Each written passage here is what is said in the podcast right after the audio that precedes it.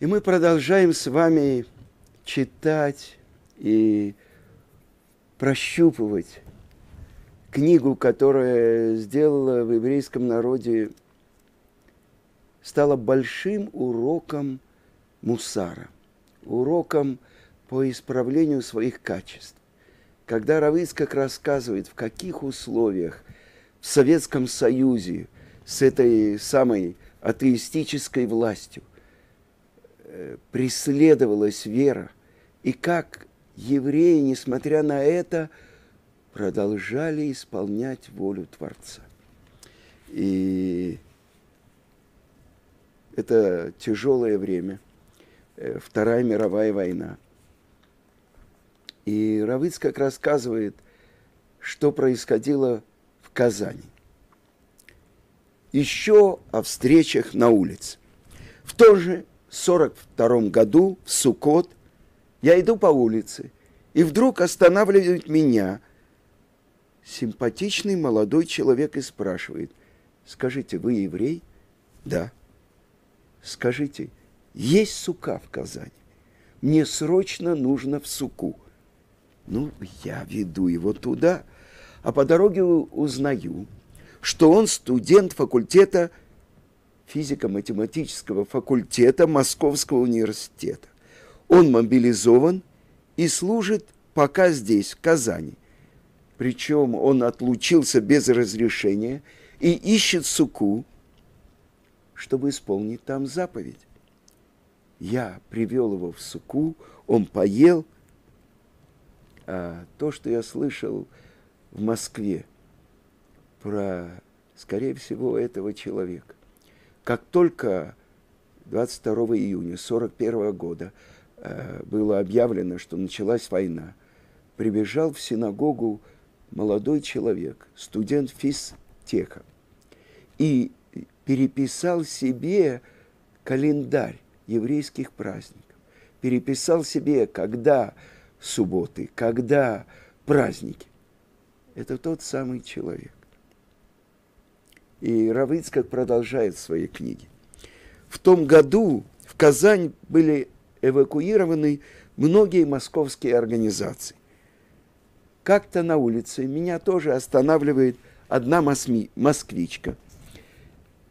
Скажите, пожалуйста, вы не знаете, когда в этом году Йом-Кипур – когда нужно начинать поститься.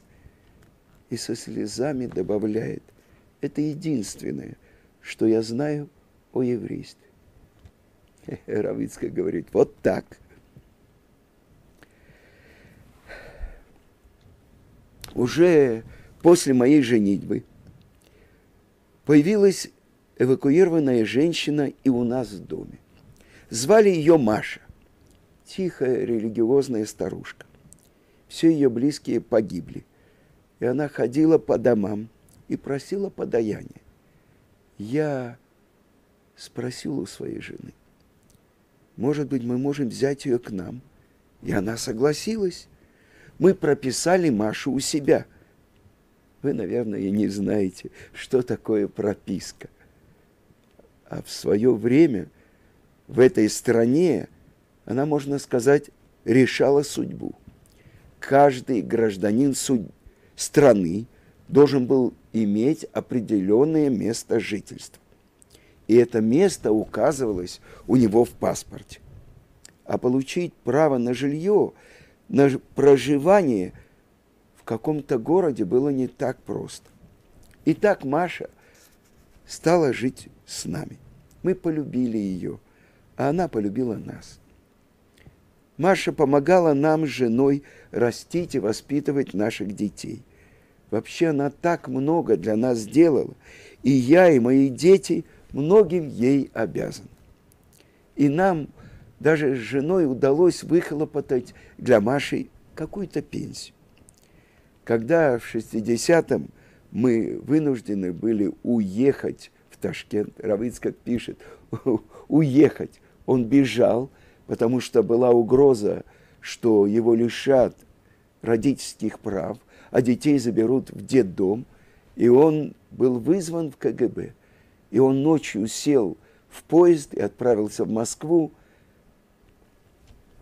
Но это отдельная история. Когда мы перебрались в Ташкент, Маша осталась в нашей квартире одна. А потом она совсем состарилась. И добрые люди поместили ее в дом престарелых где-то под Казанью. Я старался поддерживать с ней связь из Ташкента. А когда она умерла, мне дали телеграмму, и я приехал и перевез ее тело в Казань и похоронил как положено, по-еврейски.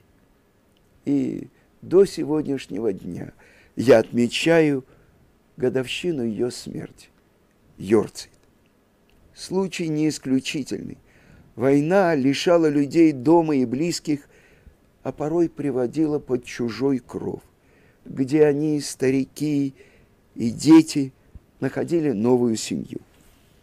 И здесь приводится рассказ Софы Лернер, дочери Владимира и Лизы Кругляков, близких друзей Равыцкака еще по Ташкенту.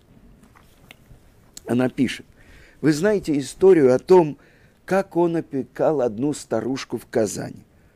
Он ведь очень тяжело работал. А когда приехал в Ташкент, он отдавал большую часть своей зарплаты, чтобы не работать в субботу. Э, там он работал на бетономешалке, где все делалось вручную. Жили Зильберы тогда очень скромно. И вот когда под Казани умерла эта старушка, которую он опекал, Равицкак взял авансом зарплату на полгода вперед. И на эти деньги прилетел в Казань и похоронил старушку на еврейском кладбище. Когда мой папа узнал об этом, он, конечно, старался ему помочь. И вот еще одна история, которая происходила там же, в Казани во время войны. Рав Ицкак Сандак. Э, в начале войны наша община арендовала помещение для тайной синагоги у одного жителя нееврея по фамилии Малахов. Мы устроили там что-то вроде синагоги и молились. И каждый вечер мы с отцом, это было уже когда Равыцкак э, кончил э, свой год по распределению, как мы рассказывали, он преподавал в селе Столбище и уже жил в Казани. И вот каждый вечер они приходили туда с отцом с 9 до 11 и учили Талмуд. А на скамьях лежали больные люди – беженцы из разных городов, которым негде было ночевать, кроме как на лавках в синагоге. И все были очень голодные. Мы бы дали им хлеба, но у нас у самих его не было. И вот в тот вечер в синагоге находится, может быть, 11-12 беженцев. И все лежачие больные. И где-то после 10 вечера – входит какой-то высокий худой человек, берет сидур, молитвенник, и молится вечернюю молитву. Помолившись, этот незнакомец оглядывается вокруг и выходит. Минут через двадцать он возвращается с буханкой хлеба в руках. Килограмма два хлеба, не меньше. По тем временам – это целое состояние. Подходит к одному лежащему, протягивает ему буханку и 50 рублей. Столько тогда стоил килограмм картошки. Уходит, еще раз возвращается через 20 минут и второму дает то же самое. И так каждому лежащему он дает буханку хлеба и 50 рублей. Кто это может быть? Несомненно, это пророк Ильяу. И он приходит и в другие вечера. Мы не знали, кто он, а спрашивать было тогда не принято. Любознательными тогда были только доносчики. И вот незадолго до Песака этот человек приходит к нам домой и немного рассказывает о себе. Исаак Зусманович Сандок. Сандок. Мы звали его Рав Ицкак Мильнер. Э, на идыше Мильнер означает мельник. Он был родом из белорусского города Могилева. Очевидно, он занимал там какой-то важный пост. Но когда началась война, ему дали машину и поручили вывозить людей. Он вывез кого смог, а свою семью не успел. И его жена и трое его детей были убиты немцами. И вот теперь он один. И он говорит моему отцу, что ему негде провести Песах. Ну, нам стало неудобно – у нас вообще не было еды. А он говорит, не беспокойтесь, еду я принесу. И он принес мацу и даже немного мяса и провел у нас первый седер праздника. Ждем его завтра утром, его нет. Ждем его на второй седер, опять не пришел. Мы начали беспокоиться, может быть, что-то с ним случилось, а потом узнали. Рав Ицкак, он работал мельником. И он собирал мучную пыль, которая браковалась и в дело не шла. А пыли было много, и он выпекал из нее хлеб, строго по еврейским правилам, и отделял халу, часть от теста. Этот хлеб и раздавал Рав людям. Многие в то время богатели на мельничном деле. Но Равыцкак остался бедняком. Он ведь все раздавал. Разузнав, кто нуждается, он так же, как нам, зашел еще в 4-5 мест, приносил еду на весь седер, а приходил только на одну трапезу. У нас он был на первом седере, а у кого-то утром, а у кого-то на второй день праздника. Это был необыкновенный человек. Каждый год 24 ава я отмечаю годовщину его смерти. Йорцайт. Сказать правду, я перед ним страшно виноват. И э, не могу ничего поправить. Мне следовало послушаться моей матери, а я не послушался. К концу войны Рабыцкаку было уже под 50. И мы подумали, может быть, он еще женится, и у него будут дети. А незамужних еврейских женщин в Казани было мало. Я имею в виду тех, кто соблюдали заповеди религиозных. И вот с одной такой религиозной женщиной, лет 36, я предложил Рыбыцкуку встретиться. Они встретились два или три раза, а он молчит. Мама сказала, Ицкак, раз он молчит, не надо его уговаривать. При сватовстве не уговаривают. Но я боялся, что через год-два ему уже будет поздно жениться. А он ценил мое мнение. И вскоре они поженились. И не то чтобы под нажимом, но все-таки я немножко его убеждал. Этот брак не был счастливым. Новая жена Сандека несколько лет болела и умерла. И детей у них не было. И Рав Ицкак так и остался бездетным. Может быть, если бы я его не уговаривал, его жизнь сложилась бы иначе. Сбывшийся сон. Я расскажу, здесь изложена одна версия, а то, что мне рассказывал Равыцкак, мы снимали фильм учитель. И в Ешиве Турат Хаим, когда он приезжал на праздники, мы снимали его. И вот он мне рассказал, что в детстве он видел сон, как он идет по Иерусалиму. И он слышит песню. Это отрывок из молитвы в празднике.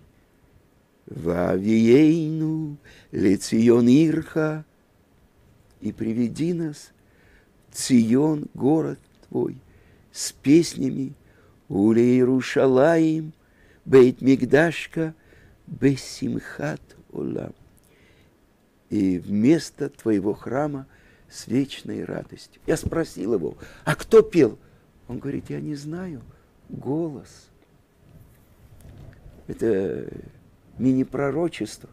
Ведь то, что сделал Равицкак в Израиле, он стал отцом поколения Балей Чува, которые выросли в Советском Союзе, которые про свое еврейство знали только по записи в паспорте. Какая-то пятая графа. Он стал нашим отцом, он стал нашим проводником. Это то, что ему показали в детстве. А есть другой вариант, то, что приводится в этой книге, что, а может быть, он видел это несколько раз. Я прочитаю то, что написано в конце третьей главы. Сбывшийся сон. Не помню, когда точно. Незадолго до моей женитьбы мне приснился памятный сон. Во сне я с удивительной ясностью ощущал себя в Иерусалиме. Я иду по святому городу, и в ушах у меня звучит эта молитва, которую уже две тысячи лет евреи читают в празднике.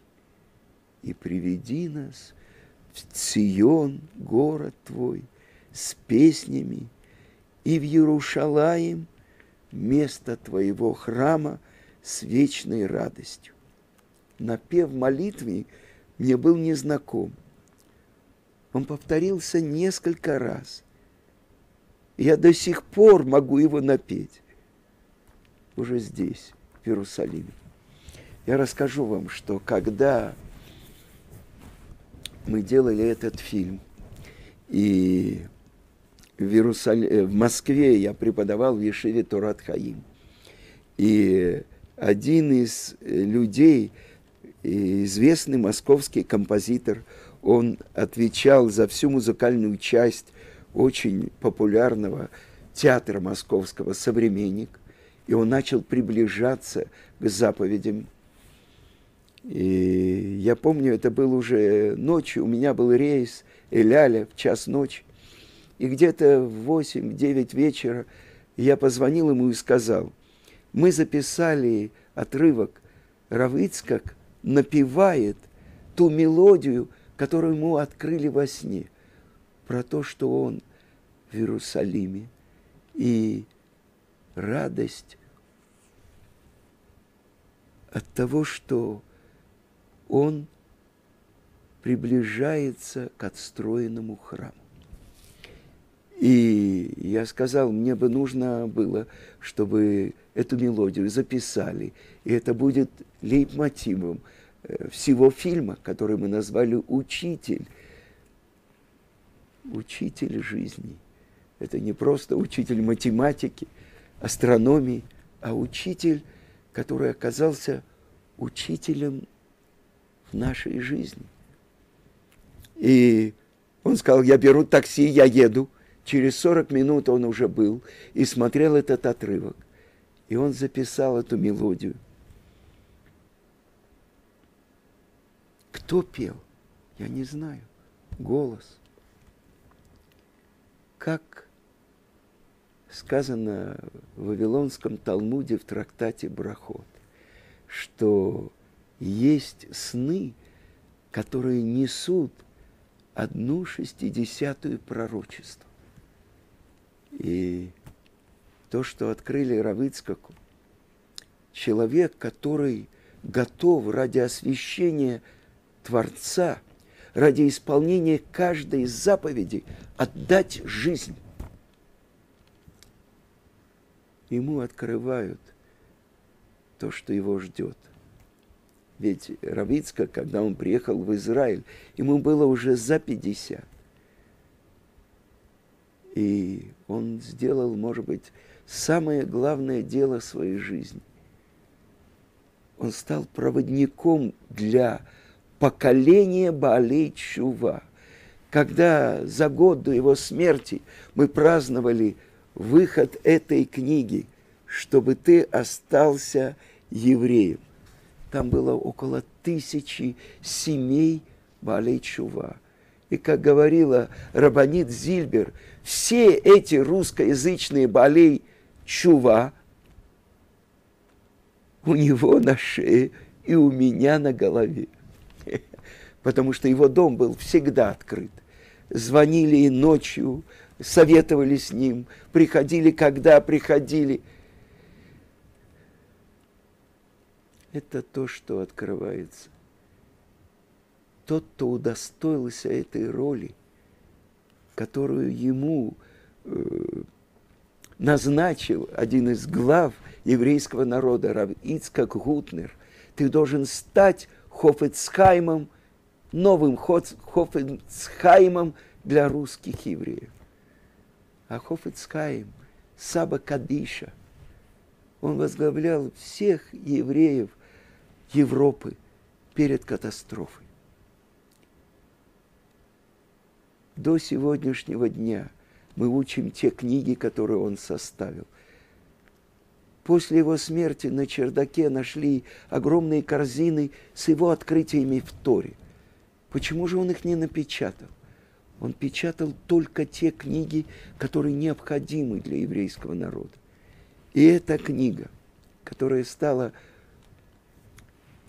путеводителем для соблюдающих евреев, если то, что описывает Равыцкак, в стране победившего атеизма, эти люди с самопожертвованием соблюдали все заповеди. Мы, когда нам все разрешено, открыты ешивы, колели, синагоги, насколько это обязывает нас – и это то, что открыли моему учителю в детстве или перед свадьбой, или, может быть, дважды он видел этот сон. И приведи нас в Цион, город твой, с песнями, и в Ярушалаем, место храма твоего, с вечной радостью.